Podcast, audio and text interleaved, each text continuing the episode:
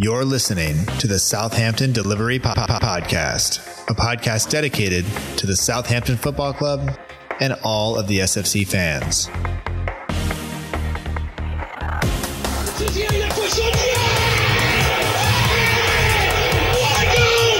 just got to go, go out and, and express yourself. Fonte with a stupid header! You just got to get, get the job done. I'm here to, to get the job done. Adasha Austin! Shot at Gizadi! It's infield to Mane, twenty-five yards out. Lovely ball for Pella. Onside! one nil! Buffon shot! Ran around the pitch like Bambi on ice. It was very, very embarrassing to watch. And now, and now, now your, host, your host, Matt Markstone.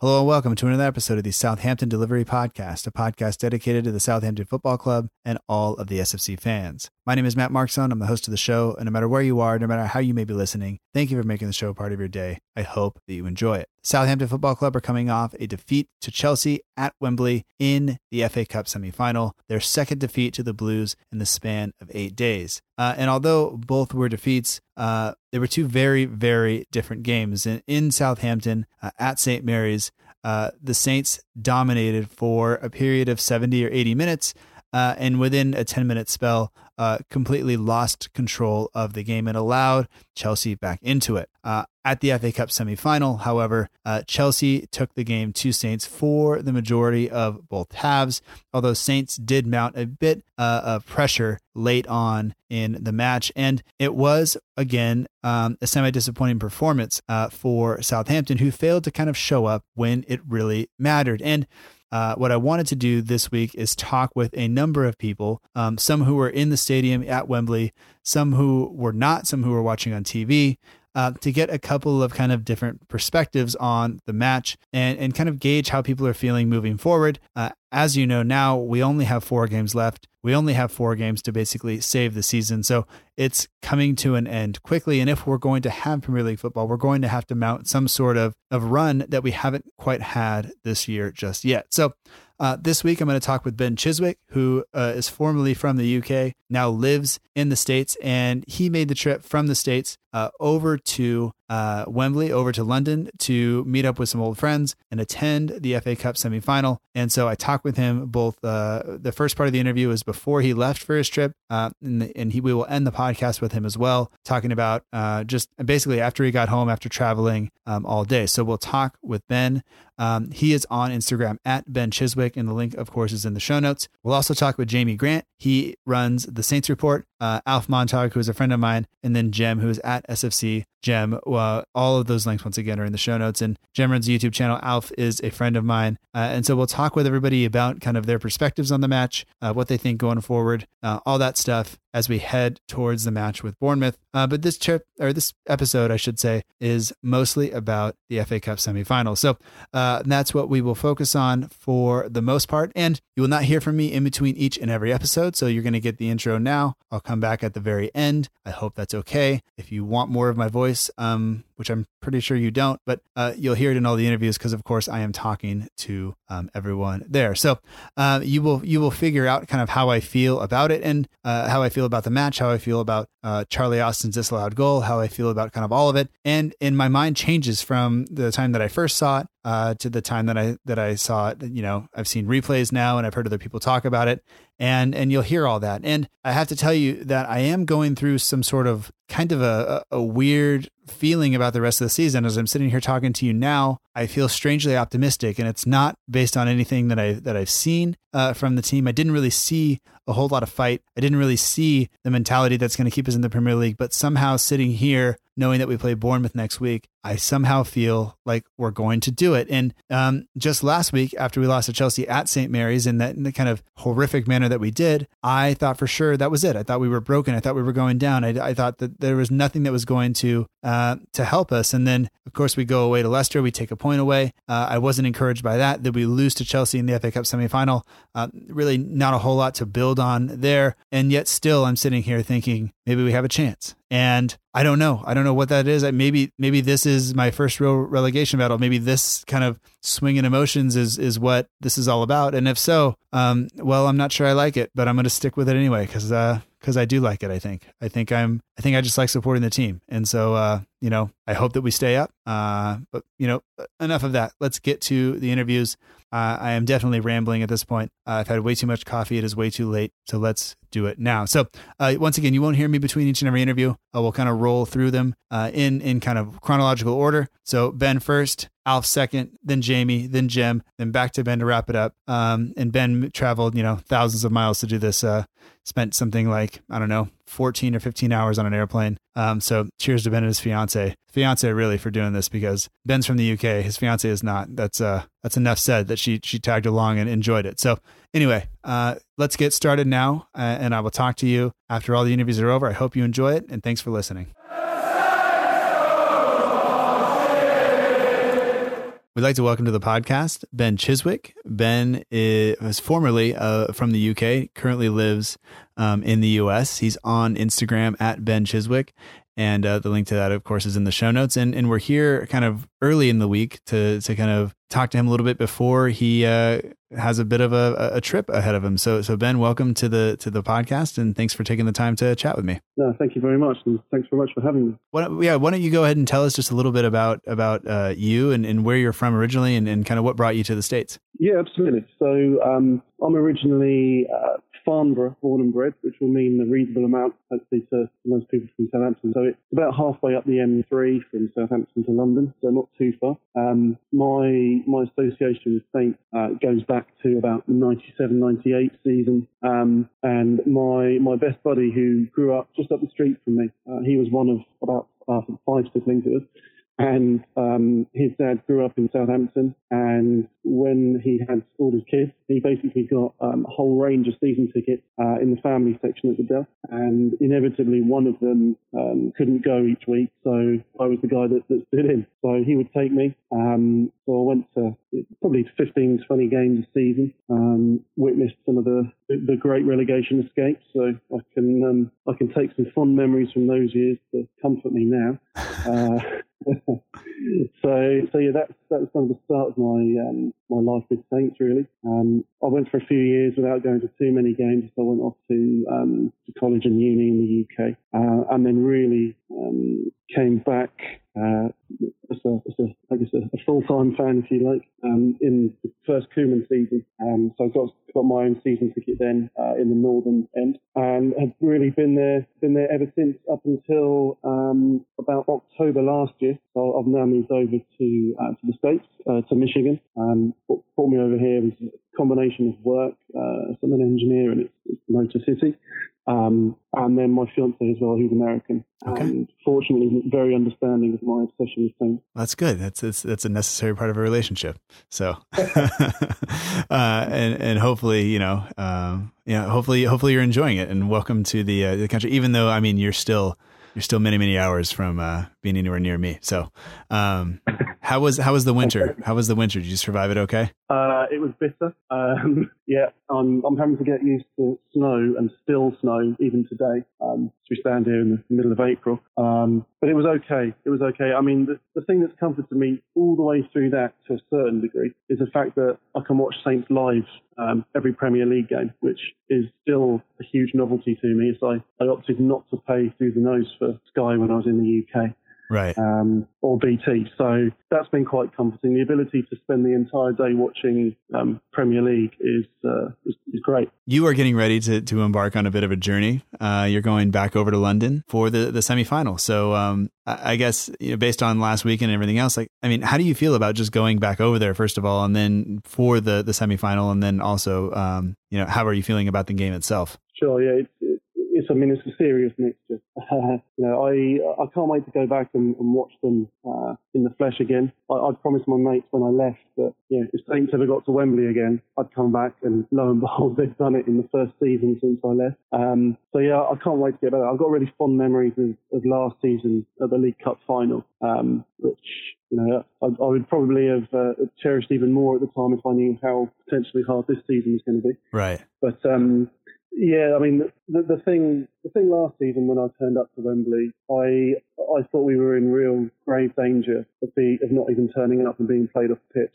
Um, that was my kind of going in position, and even though it hurt bitterly, um, the result at the end of the day, you know, I think Saints were the team that walked away from Wembley with their heads held high. We ultimately we, we outplayed Man United. We're very unlucky to lose. So I'm I'm trying to channel all of that um, coming into the weekend. I mean, there's obviously the fact it's you know it's an F A Cup tie. It, It is different to the league. Maybe the players will have a slightly different mindset, perhaps, because of that. And there's, you know, the the phrase that people overuse, the magic of the cup.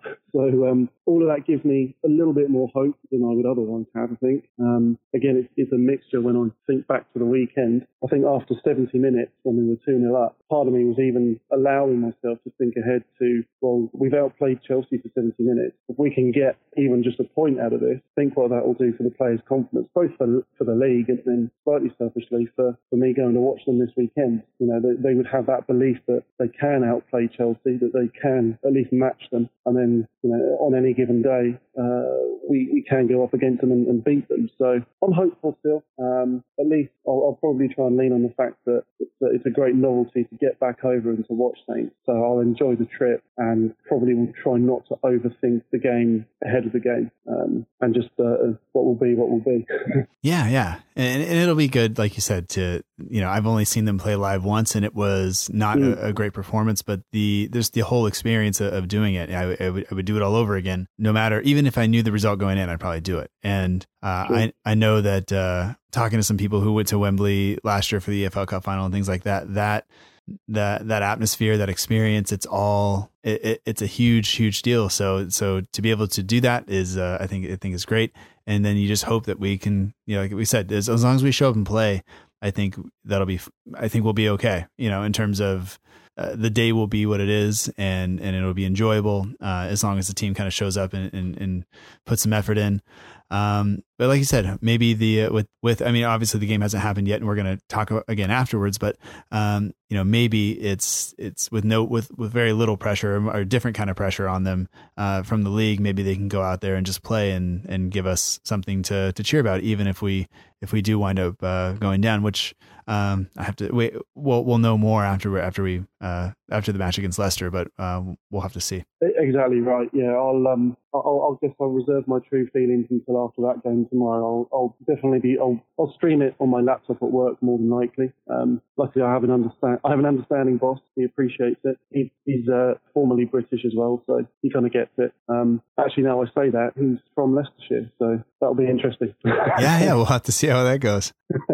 Absolutely, but, but you know, I, I think the thing that at least gives me some confidence is that, you know, even if we go down now, and whilst it's mathematically not certain, you know, I do still hold out that, that blind faith. Um, I, I do feel like we now at least could, if we do, if we do go down, we'll go down with as much respect as we could possibly salvage from the situation. I think Hughes has at least instilled some more fight in the players. Um, I think, you know, players like Romeu, Yoshida, at the weekend, they showed some of that battle. You know, but those are guys that have come to the club having not had it so easy. You know, Yoshida's been with us for for a long, long time. He's seen lots of ups and downs. Guys like Romelu, you know, he's he's never been highly rated. Although he, he was at Barcelona, then at Chelsea, you know, he struggled for playing minutes. He had to struggle to get playing minutes under Koeman initially, and we had Wanyama. So, you know, you've got a little bit of faith that those guys have got, got some fight, fight for the shirt, and will fight for the, res, uh, the results, a little bit like Ward-Prowse as well. Um, right. I, I think I hold a lot of, um,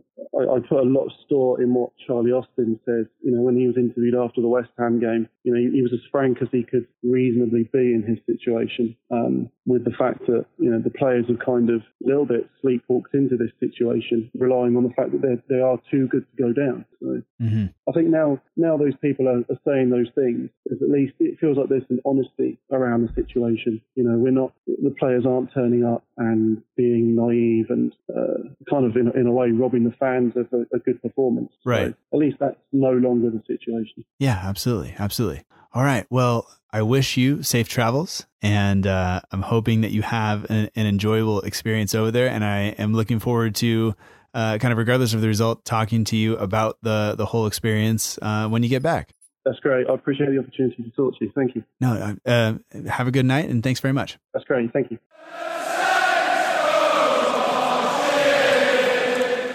I'd like to welcome to the Southampton Delivery Podcast, basically on the final whistle of uh, the Saints' disappointing loss to Chelsea in uh, the F A Cup semi-final. Uh, Alf Montag, uh, you can find him on Twitter at Alf Montag. The link is in the show notes. Alf, thank you for, for joining me.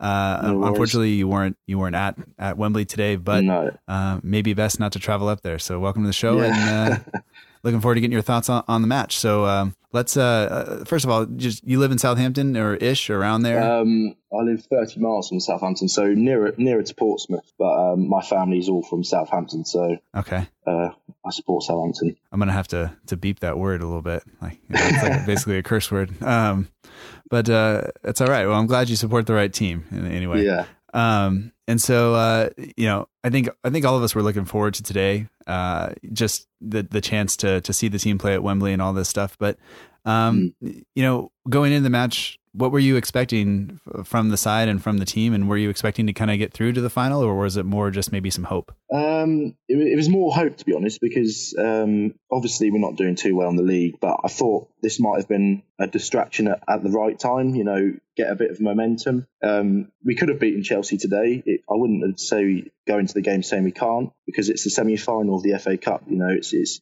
it's about the, the result and not the performance. So we could have played badly today and maybe nicked a goal at the end, but obviously it wasn't to be. So yeah, I wasn't I wasn't going into the game thinking, oh, we're, we're definitely not going to win, and I wasn't going into the game thinking, oh, we're not going to lose. Because I kind of feel the same way. I kind of feel like, you know, we.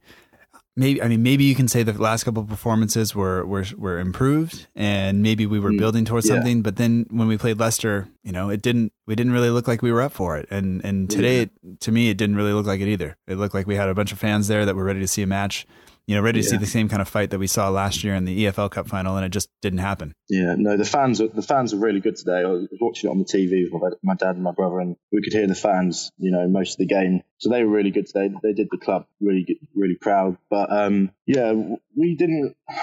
None of the players in the last, I'd say, after the second goal went in, apart from Austin, maybe, I don't think many of the players actually looked like they could they could care anymore. Like Bertrand, certainly, they were on the break, um, probably about three minutes from the end, and it was Bertrand just didn't run back. Like, he's the captain of our club, or on the, on the game day, he was the captain, and if he's not running back, whether we're two nil down, five nil down, one nil down in, in that time of the game, and he's going to cost his team possibly a goal, like, that's not what our club is about. We, we're built on every player playing well, and then the fans get behind them. But if there's no effort from the players, then what is there for the, the fans to get behind? Yeah, the fans can only do so much until, until you you keep kind of getting it thrown in your face, until at some point you just kind of go like, I can't do this anymore, you know? Yeah. And I think that I think that's a fair assessment. And I, you know, I've, I've have been criticized, not publicly, but privately at least, for always defending Bertrand and Tadic. And, you know, yeah. I, I think Bertrand, I, I like him, but still it, it, you can't defend some of, some of the, the attitude and kind of the nonchalantness when in, in big situations, when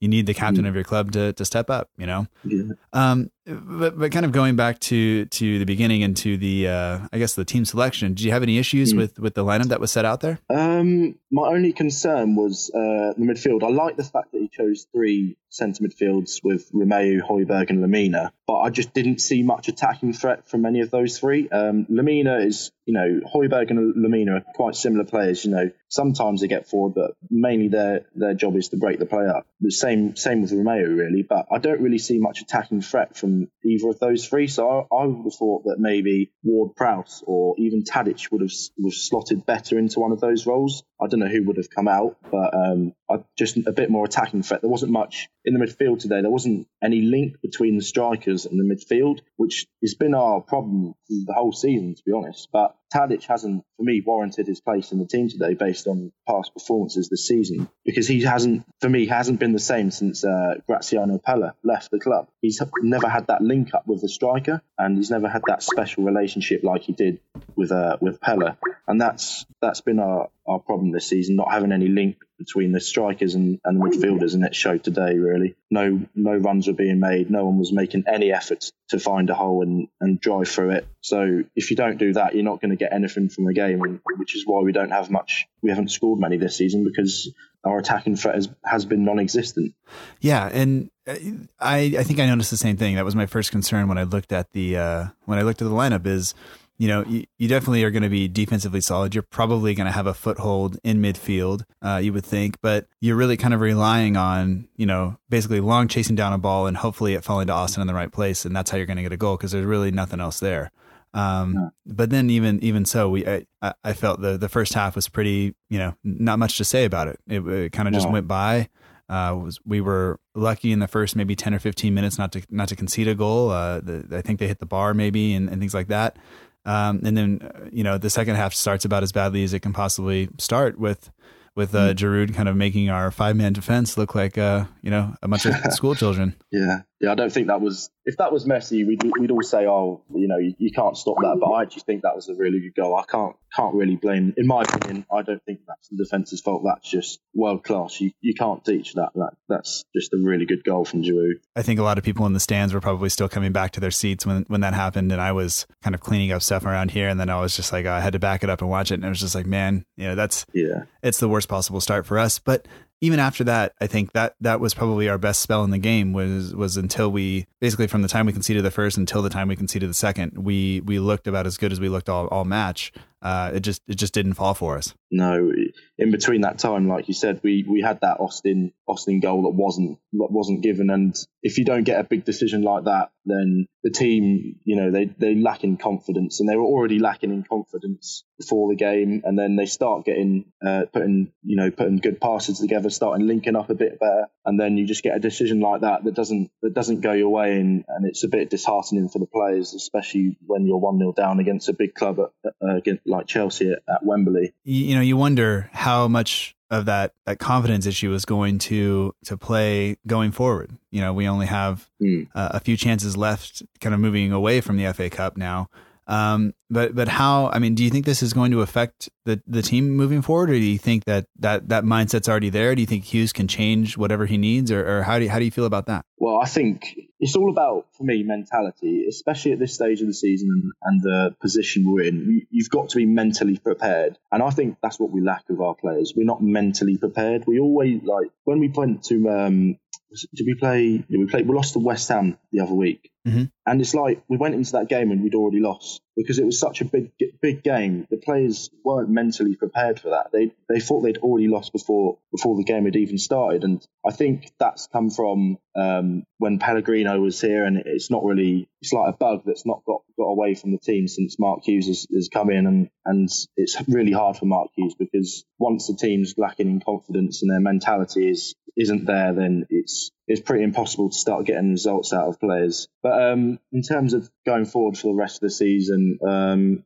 well, we're just relying on other teams now, aren't we? We need, well, City are currently beating uh, Swansea. I think it's two nil, it might be more.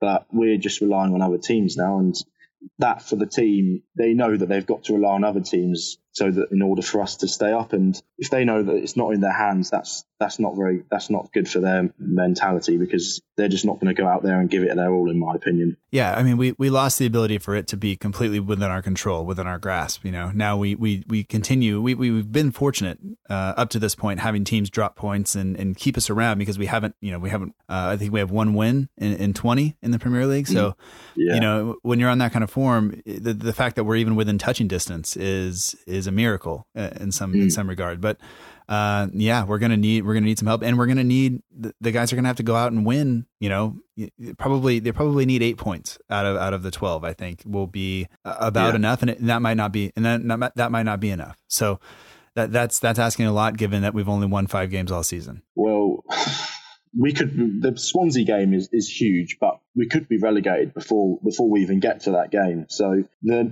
the, is it Bournemouth, Bournemouth at home is our next game, I think. Yep. That that is a huge game, and hopefully the players will be pumped up for that. It's not, obviously Bournemouth aren't our biggest rivals, but in the situation that we're in, they're one of our rivals. It's going to be, the crowd are going to be pumped up, and I'm just hoping that the players will be pumped up too, because they need to start pulling their weight, because they, we can't afford to get relegated. That it's just the Championship. It's just not for us, is it? We, how can you go from European football to, to how we are now in the relegation zone? It's it it's, it just baffles me, to be honest, and I think it only comes down to, to one person. Well, it, obviously it comes down to the players, but I think Les Reed's uh, recruitment for the managers has just been poor, and it's it's all about him trying to make as much money as possible. We buy, we get Puel on, who's not really known, and we got him on the cheap, and then sacking him wasn't the problem, in my opinion. The, it was the right decision to sack Puel, but the, the bad decision was bringing in Pellegrino, who had no Premier League experience and no experience of a top elite level of football. Maybe you could say he'd done all right at his previous club, but now we're now we're um, in the relegation fight because of that, in my opinion. Yeah, yeah. All right. Well, I hope uh, I hope we can pull this out, because uh, it's been the, the Premier League has been a, a good ride, and and uh, you know, I hope we can continue, but we'll we'll see. We'll have to just wait and see, because that's all we can do at this point. Yeah. All right. Well, uh, will you be at the match next weekend? Maybe. Um. If there's any tickets left, possibly. Um, I, I do have um, other commitments on Saturday within within rugby, so I'll see what I can do, but I, I want to get there. All right. But um, tickets aren't cheap these days now, are they? So. No, no, no, no. Uh, Especially uh, having having come from America and not done the, the proper conversion in my head when I paid for a ticket. I was like, oh, there it is. so, uh, yeah. But anyway. All right, Alf. Well, thank you for your time, and uh, we'll we'll talk to you soon. Thank you very much.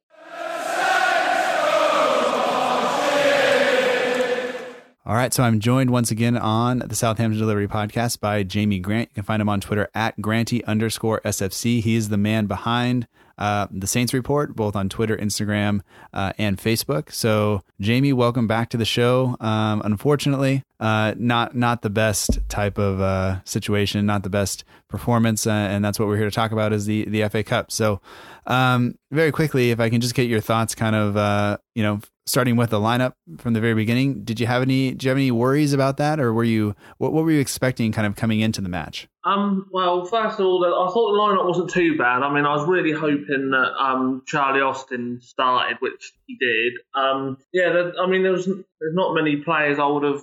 I maybe would have liked to have seen Ward-Prowse start, maybe, but generally, I thought the lineup wasn't too bad, considering what considering what we had.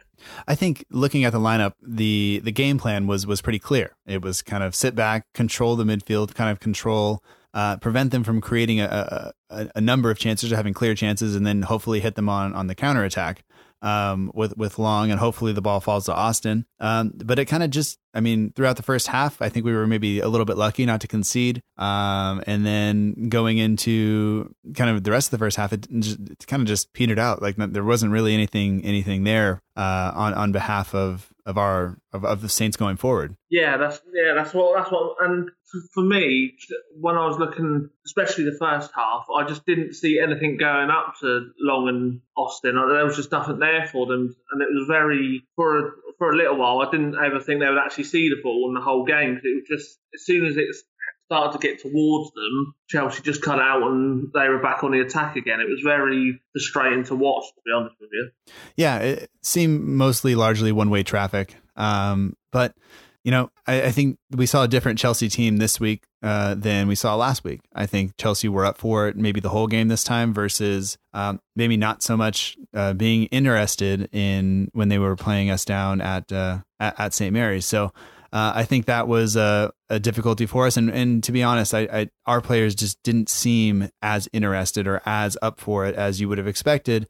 Um, you know, when they're getting the chance to play in a semifinal and have a chance to go to a final, have a chance to have a rematch with Man United, um, at, uh, in a cup final, you know, you would have expected uh, a little bit more from them, I think. Yeah. That, well, that's exactly it. I mean, for Chelsea, this game for them was massive. I mean, they're not going to... I mean, they, I think they still can mathematically, but I don't think they'll make the top four. So for them, this was their... Do you know what I mean? This was their big competition to concentrate on. But for us, like like you made the point of, we just didn't seem to turn up. And that was the, the sad thing for me, because I looked at this game as, OK, yes, we've still got our relegation battle to deal with, but this was a game for us to escape that. And I just looked at us today and just thought there was no... I said we just didn't... If you, like, I think I put it on Twitter or said it to somebody, if you can't get up for a semi-final, you might as well not be in football, because them sort of games are, are so rare for teams like Southampton, and just not just to turn up into the game and not perform, do you know what I mean, and not look up for it, it's just really sad. And I think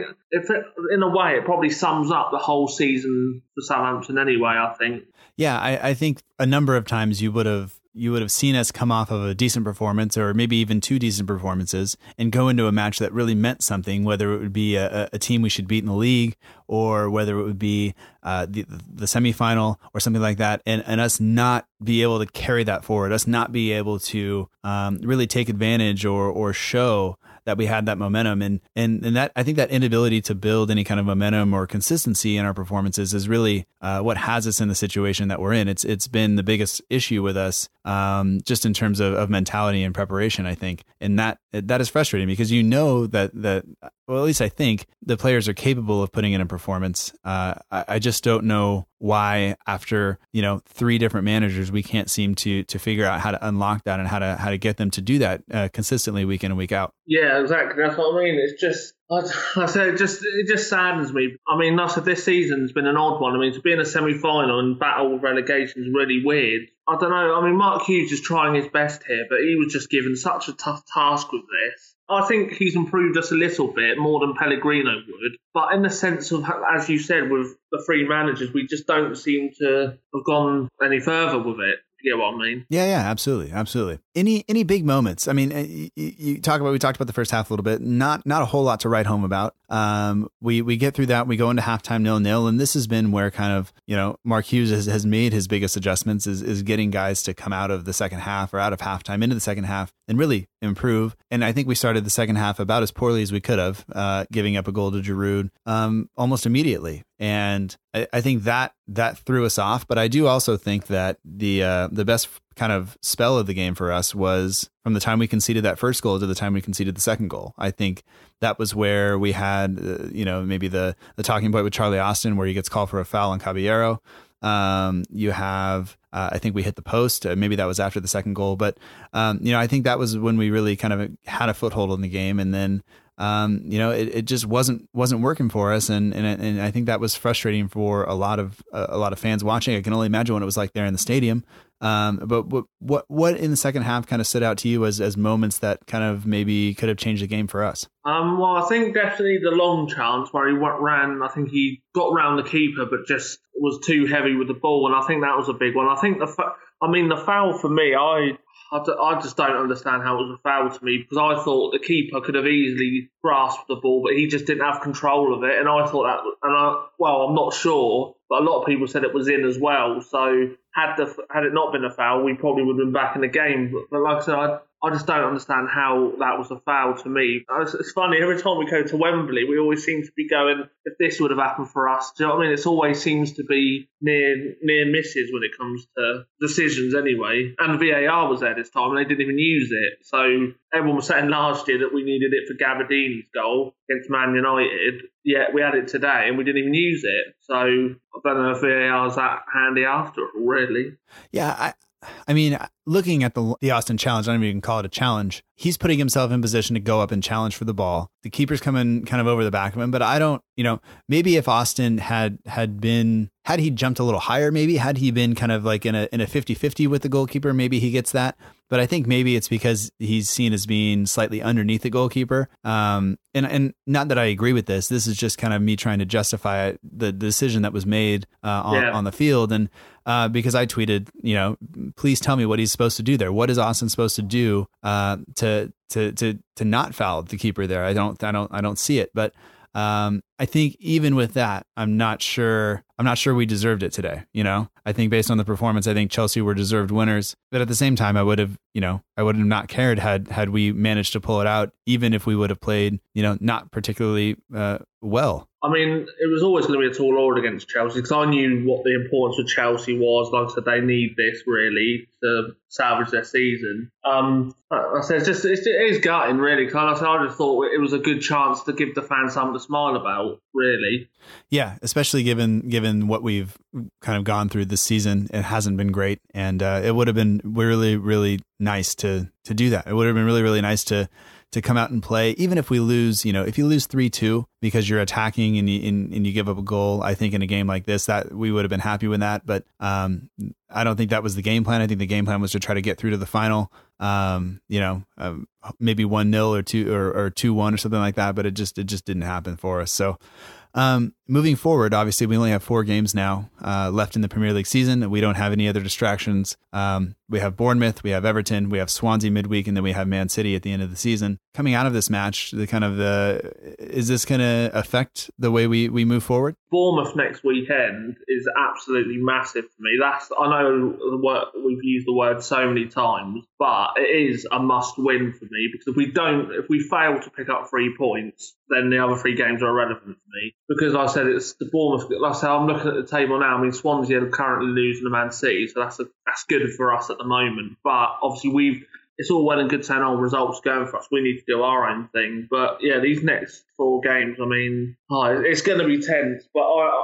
if I, if we keep up with the, I mean, the Leicester performance and this performance with us just not looking interested, I don't think we're going to be able to fight to stay up, really. Because, I mean, I said I'd like to think that we would give these last four games a real go. And, I mean, even if we do go down, go down fighting. It's like you just want to see a performance, a fight. Do you know what I mean? A fight. Even if we go down, but at the moment there doesn't seem to be any fight from anybody. It all it seems to me is everyone's trying to look forward to their moves in the summer. Yeah. For me, that's how I look at players. I mean, some people might disagree with that, but that's how I look at the players. So yeah, these next four games, I mean, are massive. And if we do drop out of the Premier League, normally you'd say I'm gutted, but in a in a way, if you look at the season, um, the board's persistence with Pellegrino, the not replacing Van Dijk, I mean, the Van Dijk saga. Do you know what I mean? When you put it all together, it just shows in a way, I don't like to use the word, but it's a deserved relegation. You get what I mean? I mean, the performances, I mean, some of the games we've not, we failed to win. But if we can somehow get ourselves out of this situation, then, I mean, I said it'd be brilliant for us. But like I said, at the end of the day, I don't know if our players have the, the bottle to get us out of this situation. You know, I, I, I think that's one of the things that I've noticed over, over the season is that when it, when it comes down to crunch time, when it comes down to that moment in a match where you need to be mentally strong and you need to be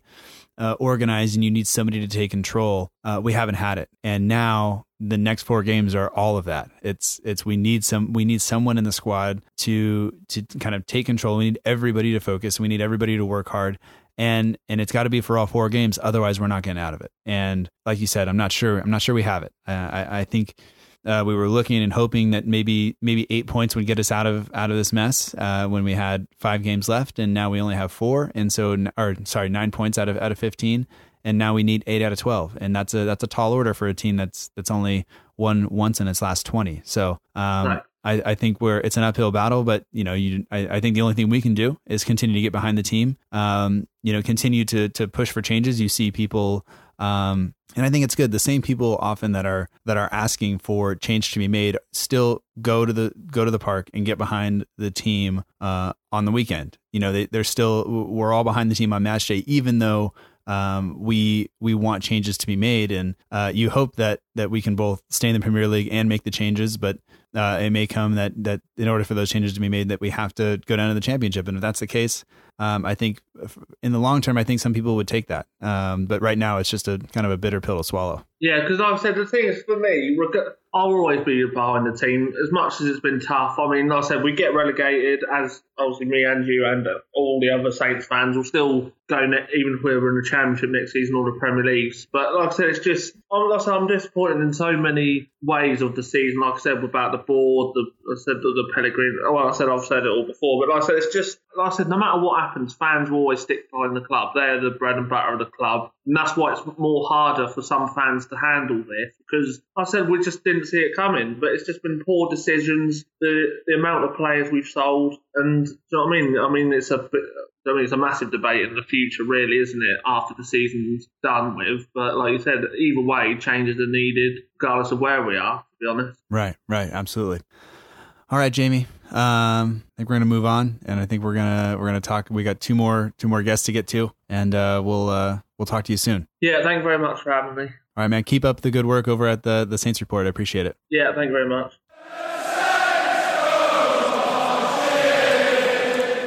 We'd like to welcome back to the Southampton Delivery Podcast, Jem. You can find him on Twitter at S F C underscore Jem. And he was at uh, Wembley yesterday to experience uh, the semifinal, and uh, obviously not a great result. Um, but here to talk about uh, all of that uh, and leading up to it. Uh, thanks for joining me, Jem. And I hope uh, the replacement bus service home wasn't too, too bad. Yeah, that's all right. Thanks for having me on. Oh, my pleasure. My pleasure. I always, always enjoy talking to you. So, uh, I don't know, just just I, we were talking before we, we started recording. You were on your way up to Wembley, um, half nine, I think you said, or half eight. Uh, and uh, what you know, what were you on that trip? What were you uh, what were you expecting uh, going up there? How how confident were you feeling before you, before you got there? Um, if I'm honest, I was not confident at all. I was sort of just going for the occasion. Um, obviously, we saw last week in the Premier League how quickly Chelsea can turn a game around. Um, so obviously everyone was a bit wary of that. And for us going forward, there wasn't much. Obviously, we haven't seen a lot of goals this season. Um, I was quietly confident that we might sort of like, you know, nick an early goal, get a one nil, um, similar to what we did against Arsenal, but obviously we couldn't hold it on there. Um, but I, I was quietly confident, but in the end, nothing to show for it. Yeah, I, I think by the end of the match, I think it was clear that, that Chelsea were better um, on the day and, and, and deserved the victory. Uh, but I've seen some people kind of say, you know, that, that maybe Saints deserved a, a little bit more. Maybe we showed some fight.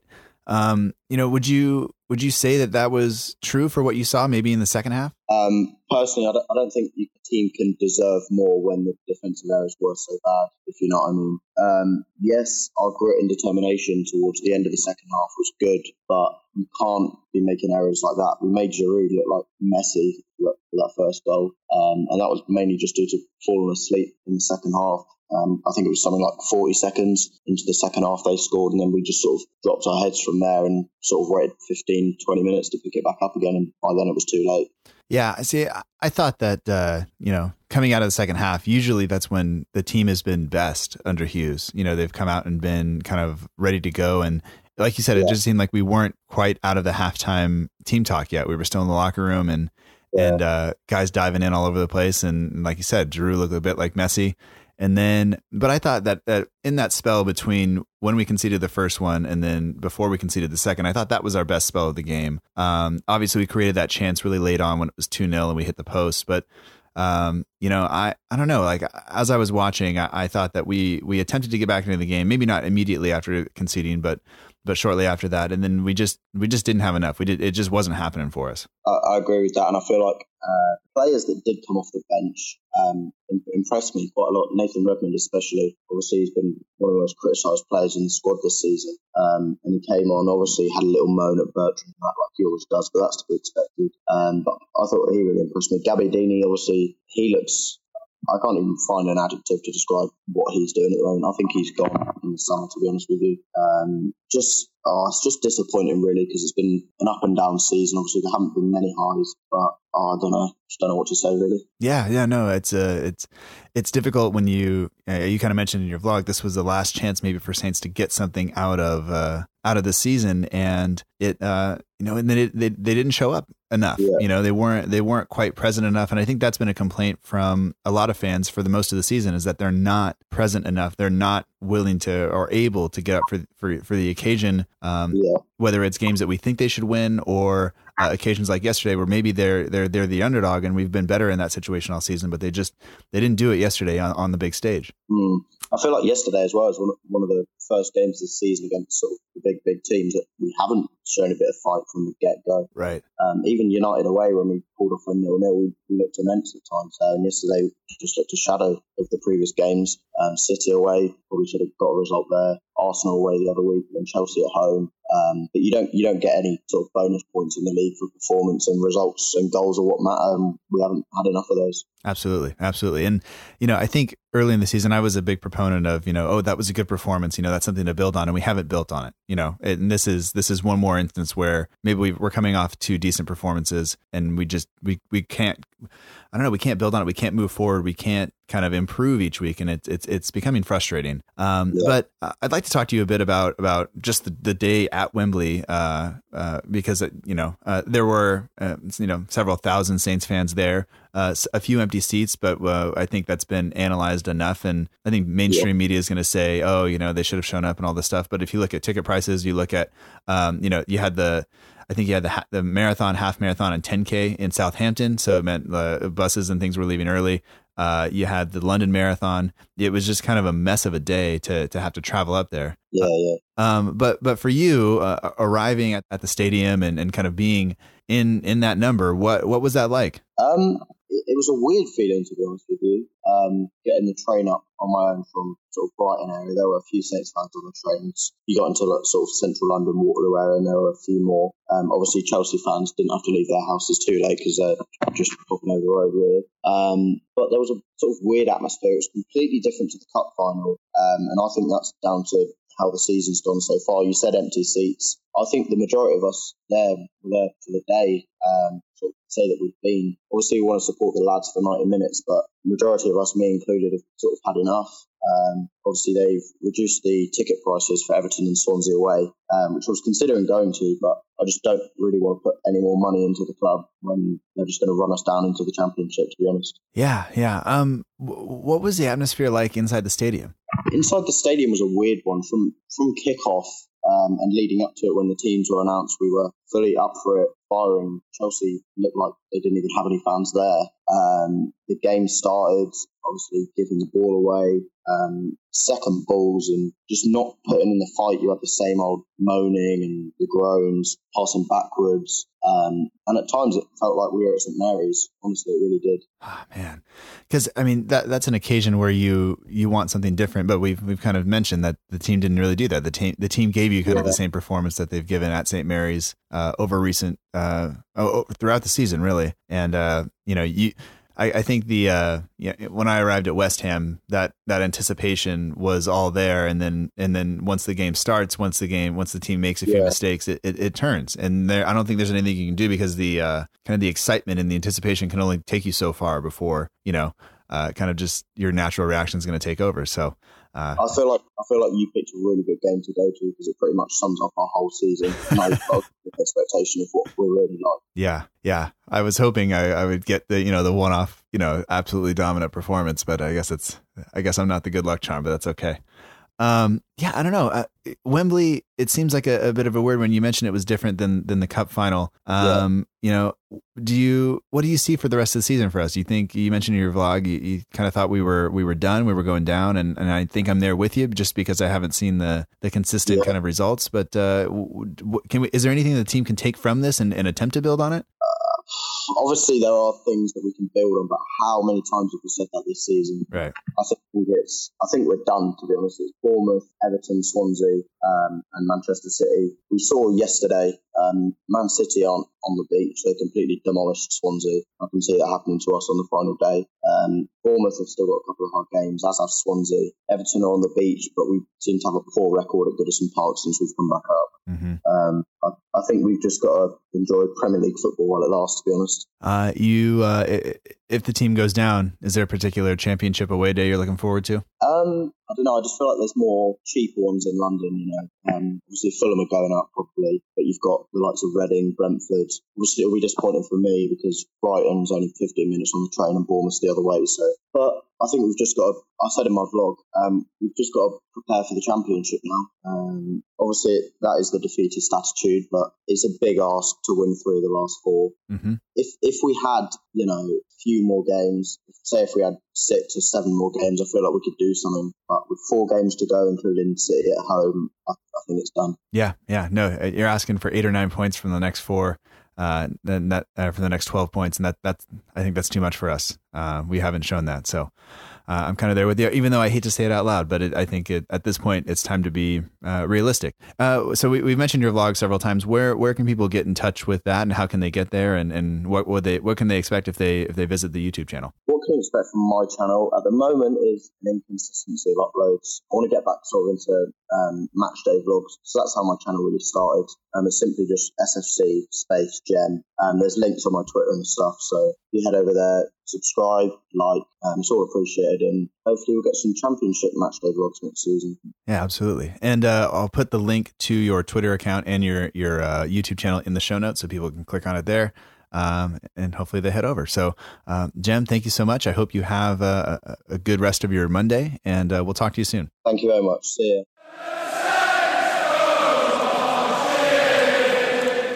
We'd like to welcome back to the podcast Ben Chiswick. He's on Instagram at Ben Chiswick, and we spoke with him at the very beginning of the show, uh, just before kind of previewing his trip over to uh, the U K to go to Wembley uh, to be there for the semifinal.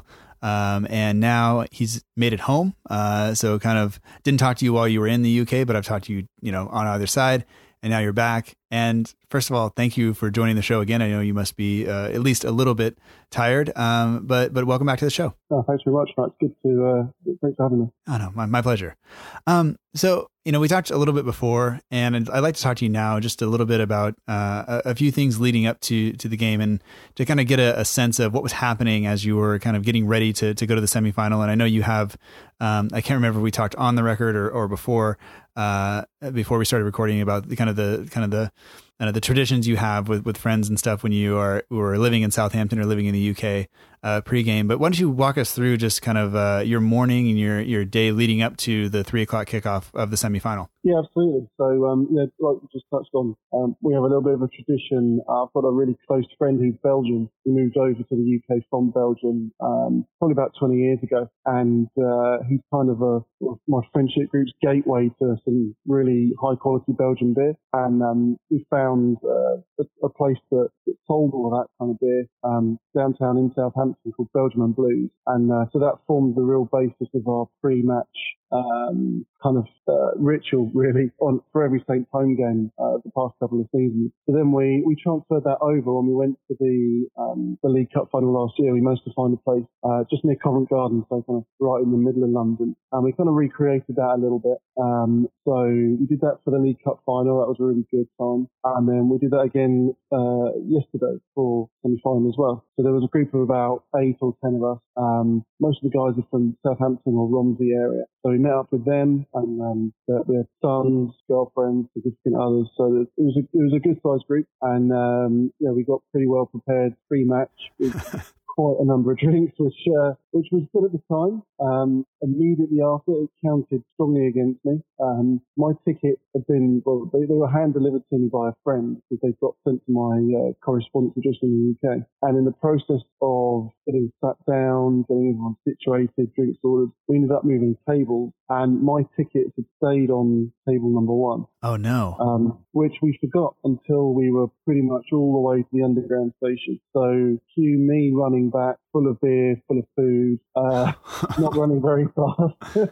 uh, we were on the phone to uh, the restaurant, to the cafe, and luckily one of the waitresses was running after us. Oh, okay. But yeah, so we, we kind of met a little bit down the street from the restaurant. So managed to uh, managed to get the tickets without a problem in the end. So drama over. But then we, we were in a bit of a rush to uh, to make our way across London. So because of that, I didn't see the starting lineup before I arrived at Wembley. Okay. Although that I kind of made a habit, particularly this season, of trying not to think about games too much before the lead up to them, because it just gets my expectations up. Okay. So, uh, so yeah, it was a little bit, bit of a fraught pre-match routine, but also um, well worth it to, to meet up with a lot of old friends and um, get some good beers as well. Absolutely. Um, were there other Saint fans in, in that in that brewery or in that bar, or was it too far away from kind of the the, the beaten path, or too far off the beaten path to, to have other other fans there? No, there weren't any inside, but we saw a fair few passing, and I ventured outside our hotel, which was on the Strand, um, early morning, um, just to go and get some coffee to get the day kick-started properly. And even in the probably one hundred-yard walk to the coffee store, there was two or three Saints fans, um, or two or three groups, I should say, that passed me by, all of various different, um, with, with different kits on, different jerseys on, dating back okay. probably fifteen years or so. That was, that was quite a good variety. So there was a reasonable number of Saints fans around, I'd say. All right, all right, that's that's awesome. Um, and it does the the the semifinals and the cup finals and stuff. They do tend to bring out the uh, the more eclectic kind of uh, jerseys and kits versus uh, you know, when everybody's. From a lot of the pictures you see, you see mostly kind of last three or four years worth of kits if, if you're looking around Saint Mary's or whatever. Um, but uh, yeah, it seems like people ha- when when it's when the big games come, they uh, they definitely bring out the uh, the, the the yellow and the, the blue and all that stuff. Um, yeah, no, absolutely. Yeah. So as you are approaching Wembley, um, when you said you didn't you didn't get any team news kind of until you got in, you were already at your seat by the time you saw who was starting and all that? That's correct. Yeah. yeah. And and what did you what did you make of of the whole thing? Uh, not so much the lineup. Maybe we'll we'll get into that in a second. But like as you walk in, like what was the atmosphere like um, as kickoff approached? It was good. It was good. I think the thing that really put everyone probably on the on the front foot and in a good mood is that, you know, rare for this time of year, London was particularly warm this weekend. Um, and, you know, when we arrived at Wembley, it was, it was pretty well bathed in sunshine. So it kind of automatically put you in a in a good mood. And the atmosphere was, you know, reasonably loud. And um, generally, everyone was, was feeling pretty hopeful, uh, I would say. In terms of the team sheet, what did you were you were there any concerns there uh, in terms of the selection that, that Mark Hughes uh, play, made? Or, or would that be along the lines of what you would have expected? Uh, a little, little bit of both, I'd say. I, I think... It's clear now with the players that we've got, or at least players that Hughes believes are up for the fight, as he's said a few times, that a back five in essence is, is what he's going to stick with. I think he only has a he only really has a headache when Stevens comes back into the picture about who he drops. Mm-hmm. Um, I, I think we can come on to what happened in the game, but for me, he has to drop Hoot. Um, but then my only real concern with the starting lineup, I thought slightly strange, is the fact that he dropped Tadic to bring Lemina in. Um, and so really between the three midfielders that we had, we almost had three really just kind of out and out holding midfielders. Mm-hmm. And certainly, you know, Højbjerg's shown he can be more than that at times when the when the when the match suits. And Lemina, I mean, talent wise, you know, he is more than that. He has to be more than that, especially for the money that he costs. Mm-hmm. But I I I've personally gravitated Lemina in that group of players that Hughes kind of refers to as either not having enough fight or not enough confidence. You know, confidence is so rock bottom that their fight is gone. And I think with the way the match transpired, particularly in the second half, um, in Lemina's body language, some of it was was, was awful, absolutely yeah. awful. And you know, I, I think maybe in hindsight, I can probably see what Hughes is trying to do and that we've shipped a lot of goals each game. So, you know, even if, although we started to score some, you know, even if we just end up, you know, at a rate of scoring one a game, we keep conceding as we are, we're never going to we're never going to win games. So I can kind of see where he was coming from in terms of perhaps trying to make the team more solid, but at the same time, he, he ends up dropping the midfielder, the one guy who uh, he can drift in and out of the game in, in Tadic, but at the same time, he can also create something with just one touch. And I think we really lacked that in the first half as it, as it transpired. Yeah, yeah, I, I, I would agree with that. And you know, looking at that, I think the only thing, the only question I had was, you know, uh, not that, that Romeu and Højbjerg and Lemina aren't good players, because I think they're all they're all very, very good at what they do. But I'm not sure anybody, like you said, is that creative force, you know, and Buffal, when he's in there, can can make things happen when it's just him. He can create some space for himself, uh, but Tadic seems to be able to create things for others that uh, I don't see Højbjerg or, or Lemina doing, and definitely not Romeu. Romeu, uh, you know, belongs kind of glued a few yards in front of that back four to shield things and break play up, and I think that's what he does uh, the best. Um, right.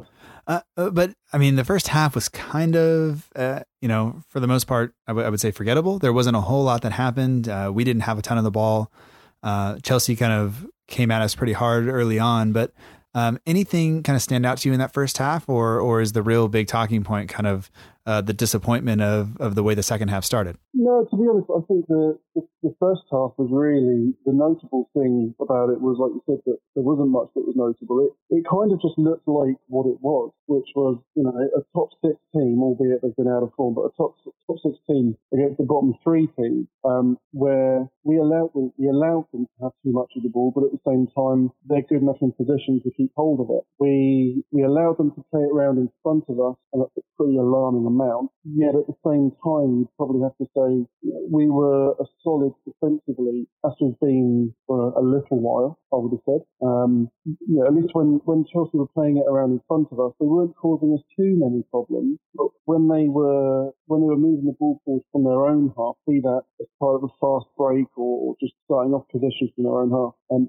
they played through us with alarming ease. Mm-hmm. Not, even though we had those those kind of three holding midfielders, right, right, they were really they were really playing in a, a really solid line, and then the back back five really were also in a solid line, and there was a lot of space in between that. Um, the likes of Hazard and Williams could move seemingly at will within. And as soon as they start moving across the pitch in that space, it started pulling people out of position. Um, that being said, we got to the end of the first half, and although we'd been far from sparking at the same time, the fact that we hadn't conceded, I at least felt there was kind of a basis, a bit of a foundation for us to build on in the second half. Mm-hmm, mm-hmm.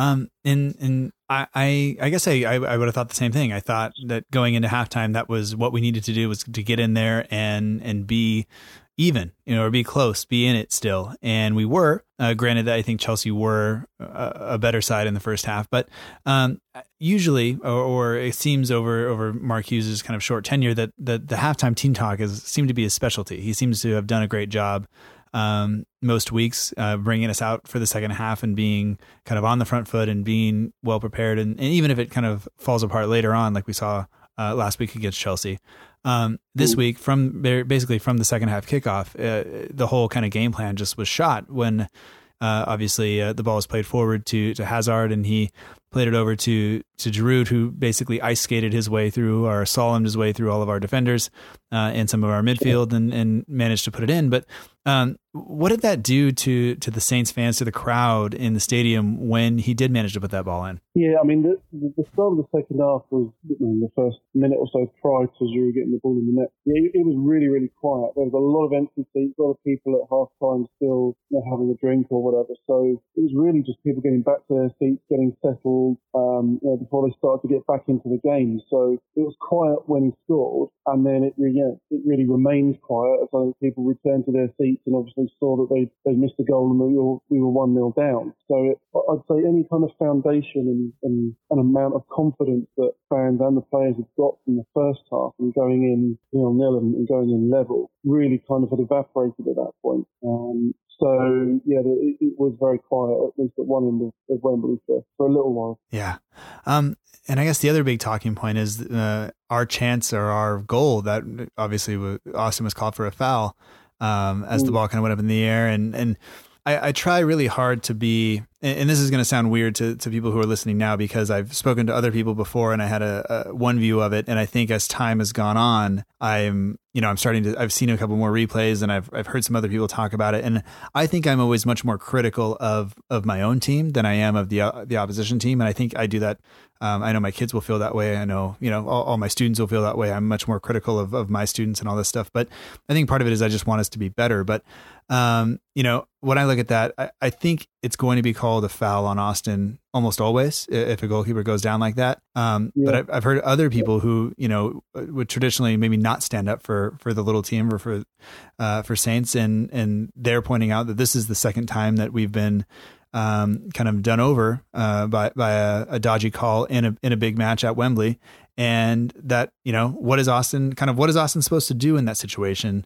Um, but, but what was the fans' reaction? What was your reaction when, Um, you know, I don't know if I don't I don't think any kind of alarm or anything went off in the stadium that it was a goal, but uh, when a ball was that close and the, the foul was given, like how did you feel and, and what were the people around you saying and at what point did you realize that actually the ball did cross the line? Yeah, it was I mean the, the instantaneous thing was real disbelief because at that, at that point in the game, if I if I remember right, you know, we, we were carrying a little bit of momentum and we started to show some fight, which you know, at least that, that's the thing that after the first goal I thought, well, the worst thing now is that we, we implode like we have done many times this season, and that's just embarrassing and, and poor to see as a fan. But you know, we were carrying some momentum and we really started to just get a foothold back into the game. So at the point at which that goal or or not goal happened, you know, all of a sudden everyone's on the up and really feeling, hang on, you know, if we can get if we can get one back here, all of a sudden, you know, Chelsea aren't out of sight. They're, they're only one nil up, although, you know, it felt like a little bit more after taking kind of a pummeling in the first half. Mm-hmm. Um, so there, there was a lot of optimism. I mean, it was real just disbelief again, similar to similar to last year that um, you know, that we hadn't been awarded that goal. But I'll kind of go back to your point that at the same time, it seems like the you know, the standard position in a situation like that is to, is to give the keeper the benefit of the doubt. Um, and I guess, yeah, despite the occasion and the associated extra disappointment at the same time, I'm sure there's, there's been times this season when we probably had the benefit of that doubt where if, you know, a foul hadn't been called on our keeper, then someone on the opposition team would have been there to, to put it in the back of the net from, from close range. So, yeah, disbelief, but at the same time, um, because I don't feel so hard done by, or not at least like I did last year. You know, last year it was clear we were we were the better team and we were on top and we should have won that game. Right. And we had it. We were kind of robbed in a sense, if you can if you can ever really say that. But yeah, it was just disbelief, and I, I guess kind of at the same time, everyone around me had a bit of a well, well here we go again. This is just another another point this season of and then so close to, to going our way and hasn't. And that's, uh, it does feel as though that's that's the way the season's going. Yeah, yeah, and you know, I. Like you said, last year against United, that was a game where I think, you know, I don't blame referees very often. I try not to, but that was a game last year where we were, we, it, there, that was taken from us, you know, um, this year, I think if, if somehow we managed to get a second goal in there, maybe that goal, maybe the, that Austin goal changes the game, gives us some momentum. We managed to, to go up two one and hold on. Um, I think Chelsea would feel extremely hard done by, uh, if that were the case, simply because yeah. I think they were, Um, you know, uh, I would say for almost the entire ninety minutes, the the, the better team, and mm-hmm. um, I, you know, it's just the way it goes. They they that's a top six club. They you know, despite league form and everything else and what's going on behind the scenes, um, they have some extremely good uh, footballers on their team, and they they showed they showed it. Um, and and we should talk just very briefly. I won't keep you too much longer about uh, that that second goal that they conceded, because once again it's a uh, it's a, a it's a fresh center forward uh, coming on to face our, our defense. Uh, he finds his way to the back post between uh, Hoot, who was on uh, that side for some reason where Bednarak was most of the the, the game. I don't uh, haven't be honest. I haven't watched it back enough times to tell you exactly how he got there. Um, mostly mm-hmm. because I'm just appalled at the way he doesn't jump uh, when Morata goes up for that, but. Um, at that point, was it was it clear that that it was over? Yeah, yeah. As soon as that, that went in, it was it was very clear that there was no way back into the game for us. Um, it, prior to that second goal, like I said, we, we were carrying a little bit more threat, a little bit of momentum, um, and and I think at that point Hughes hadn't changed things around too much. It at, least, it, it at least felt things were starting to click, and it was just another one of those. Well, yeah, we do have you know, we do have some good players, and when things do click for us, and we do get some confidence, we can we can play some good football. But yeah, as soon as that second goal went in, then it was clear you know, any amount of fight that we'd had in us and spirit to come from one goal down. At that point, it was it was all but evaporated. Um, and I yeah I, I would I would agree with you. The fact that he doesn't jump, but I, I would extend that really out far out. Like this game that so so many times this season when we've conceded, Wesley Hoot is is the guy, and I don't, I, don't, I never really like picking out players and singling them out. Sure, you know, a lot of a lot of people say, oh, well, you know, Hoot's the problem, you know, Hoot's the problem, pin everything on him, and that's why we're at the bottom of the table. It's not, but at the same time, I can't get away from the fact that every time we concede a goal like that, it is Hoot, and as good as he looks on the ball, and as, as much as he can do in possession, um, in a You know, a little bit like Van Dijk, a little bit like Andavira a few seasons ago. At the same time, if you cannot go up and contest a ball like that, which, don't get me wrong, it was a good quality ball into the box, but at the same time, it wasn't like the players hit it first time, they're on the break, people are out of position, it's got a lot of pace on it. You know, you can see it coming. Right. And if you can't do that job in a really solid fashion, then it's no wonder that we keep beating goals. Right. Um, and at the same time, he's also the first one to turn around and blame the players around him. And as a fan, you know, he's paying money to go and see the team. That that really does get me. Really, really does upset me. And I mean, I can't remember how much he paid for him, but it was I think it was fifteen plus, mm-hmm. probably closer to twenty million. And I don't see him um, fitting the bill. Certainly if he goes down, I don't think he does. I think he's really got to step up. I, I, I dare say in the past we've been lucky when we bring in central defenders where, you know, that partnership is one of the most, one of the most important partnerships on the pitch. We've been lucky that whoever we've had coming in has been next to a very experienced player, be it Yoshida or Font or Van Dijk. You know, when we had Stevens come into the seat, come into the team last year, it's a little bit shaky at times, but when he was next to Yoshida, who's, you can't really hope for players more experienced, in time we did look a bit more solid, and I'm sure we'd probably have a slightly different opinion of who, if he was playing next to Font or Van Dijk, mm-hmm. rather than having played next to Jack Stevens for the whole season. Um, so, yeah, I, I don't like to focus on him particularly or, or single him out, but at the same time, it's just it's a trend that, that you, you can't really ignore, unfortunately. And teams, I think opposition teams can see it, and I, I think we don't we don't uh, force teams to play particularly well to beat us. Chelsea are a great team, but they didn't have to work very hard to beat us yesterday. Right. And I don't think many many teams when they beat us do have to work very hard, to be honest. Yeah, and. Yeah, I agree with that. And, you know, you can teach defenders to, uh, you know, better position themselves. You can study film for that, but it's, it's a little bit different when you're just trying to teach a guy to jump, you know, uh, you can tell him attack the ball over and over and over again, but uh, it's that that's a mentality thing that maybe is just isn't there. And I mean, he, he didn't even look like he was in the proper position to, to even go up to contest that. And, Um, you know, it, it, kind of once that went in, I think that was, like you said, any, any, any remnants of hope that we had was, was fully extinguished. And, and it was just about, I guess, you know, for me, it was kind of about just, just seeing out the rest of the game and hoping maybe something happened and, and, and, and it really didn't. But, um, yeah, I, I'd, I'd say after, after that second goal, the only, only good things that happened for Saints really was, was Swansea getting beaten five nil. Yeah. Uh, and damaging their goal difference. Probably the only other thing of, of any note was the fact that it, it looked like from where I was sitting, he switched it up to a four four two yes. in the last ten minutes or so. And um, whether it was Chelsea just, you know, deciding that they didn't have to push or chase the game, which they didn't, or us becoming more effective, we did look um, we did look a little bit better with two up front, but then Redmond and Tadic on the wing. Mm-hmm. So that, that is perhaps something to, to use to take note of, but at the same time, he's only got four games left to play, so it's not, you know, how much he actually manages to use that, I don't know. Um, so we'll see then. Yeah, and I've been uh, kind of looking forward. I, I've been kind of thinking it's going to take somewhere in the neighborhood of thirty-six, thirty-seven points for us to, to stay up. Um, yeah. but, but there is the chance though that, that, you know, uh, Swansea obviously, uh, getting beaten by five nil by, by City, uh, maybe they, you know, fail to pick up a, f- a few more points, and it could be that that match against us, uh, you know, last week of the season, not the last game week, but the last week of the season, uh, proves, you know, pivotal when we play them. And I think they have to play Stoke on the last day of the season, and it could be, they could be in a situation where the, one of them wins and one of them stays up and the the loser goes down, or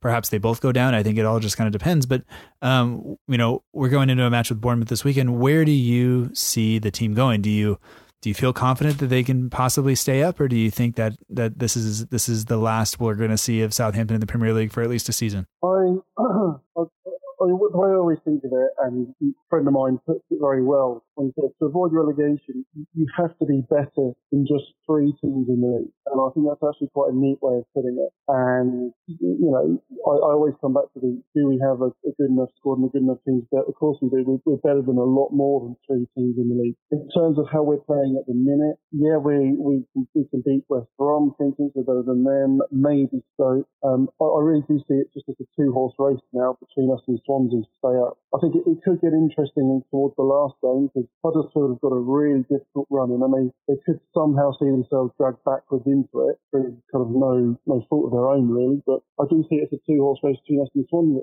I think this weekend, I mean, I, I've got no idea how many times I've said, oh, this, this game's a must-win this weekend. I've said that a lot of times lately, but I, I think, it, really, if we if we don't beat Bournemouth this weekend, then, frankly, all of my hope is, is gone without the window. For me, it's a, we have to beat Bournemouth, but then in striking distance of Swansea, and we have to go and beat them. And really, from then on, it's just a case of, can we match their result and, and stay just ahead of them? Right. Or, um, yeah, or is there going to be another team that gets dragged backwards into it? That's the way I see it. Um, and I, I'm trying to remove some hope and some emotion from it and look at it mathematically. And we've, you know, we, we've survived uh, slightly worse positions as have other teams in the past. So, you know, when I when I look at it in those terms, I always think, yeah, it absolutely is doable. And so I don't want to start comprehending life in the Championship and how on earth I'm going to watch the games next year. Yeah, um, yeah, I'm with you. but, uh, yeah, but at the same time, you know, if I, if I then look at it with a slightly more pragmatic head on and I think, well, are, are we good enough to put some sort of run together over four games where where we at least play well and string together consistency of performance, if not picking up points? And I think, yeah, we can do it, but then I, I temper that straight away with, when have we done that at any point in this season? Right. Put four games together, back to back, more or less. Yeah. We just never have. So, um, yeah, I at the minute I, I do retain some hope, which it will be bolstered by a win, a solid win this weekend, and yet would be completely completely wiped out if we lose. So it's a knife edge, as, as it has been for a while now. Yeah, yeah, and you know it's got to be completely clear now to the uh, to the players as well that this is the, you know time is running out to just focus on the next the game after. We'll we'll do it next time. You know now they have to do it, otherwise I think it is over. And I'm in a much, you know, despite losing at the weekend, I'm I'm in a much better place than I was last weekend in terms of what what how I feel about our relegation. Um, survival hopes. I, I said for the first time uh, last week, I think on the podcast that I thought we were down, um, just based on, I didn't think we were going to be able to pick ourselves up after the, the manner of the defeat to Chelsea. So I hope that I'm wrong. Um, hopefully me and you can enjoy, um, some nice, easy watching of the Premier League instead of, uh, crawling around on the internet to find some internet stream. So, um, but, but Ben, thank you so much for talking with me. Um, I know that, uh, I appreciate it. I appreciate being able to talk to you on either side of the trip. And I hope that I'm glad you're home safely. And uh, I hope that you and your fiance rest up and are ready for work tomorrow. That's great. No, thank you very much, Matt. Yeah, we'll, uh, we'll enjoy some sleep tonight and get back into the routine. All right. Sounds good. We'll talk to you soon. Thanks. What you do, Matt. Bye.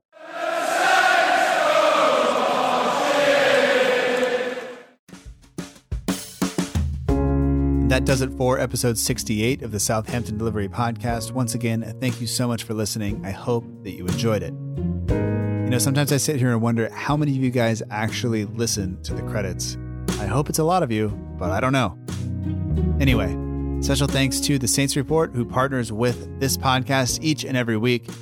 Make sure you visit the Saints Report for all your Southampton F C news and needs. They are on Twitter, Instagram, and Facebook. The links are in the show notes. Also, shout out to the We Are Southampton page on Instagram. Matt, who runs the page, did the logo for this show. He's been a guest on the show. He's been a huge help, so please make sure and check out the We Are Southampton page on Instagram. All the music for this show comes courtesy of the Free Music Archive at free music archive dot org. The intro song is Epic Song by Boxcott Games, and the end of show credits that you're listening to now is Aim Is True by Poddington Bear. The links to all the social media channels for all of the guests this week are in the show notes. Be sure to check them out. If you're interested in getting in touch with us, you can do so on Twitter or Instagram at SFCDELL underscore I V E R Y or facebook.com forward slash SFC Delivery. Uh, be sure to drop us a line. Let us know how we're doing uh, and share the show. Uh, that helps a lot as well. If you're a first-time listener, be sure to subscribe in iTunes, Stitcher, Acast, Google Play, TuneIn Radio, or wherever else you get your podcast to be sure you do not miss an episode. And if you've been listening for a while, please consider leaving an iTunes review or a review wherever you listen. That also helps spread the show. We will be back next week after Bournemouth, uh, hopefully talking about three points in a sustained fight against relegation. Because uh, the, uh, there's an alternative there, but I don't really want to talk about it just yet. All right. Um, I think that is it for this week. Thank you so much for listening. As always, let us know how we're doing. Really helps. We always look forward to hearing from you. Thank you so much. And until next time, remember that together we march on.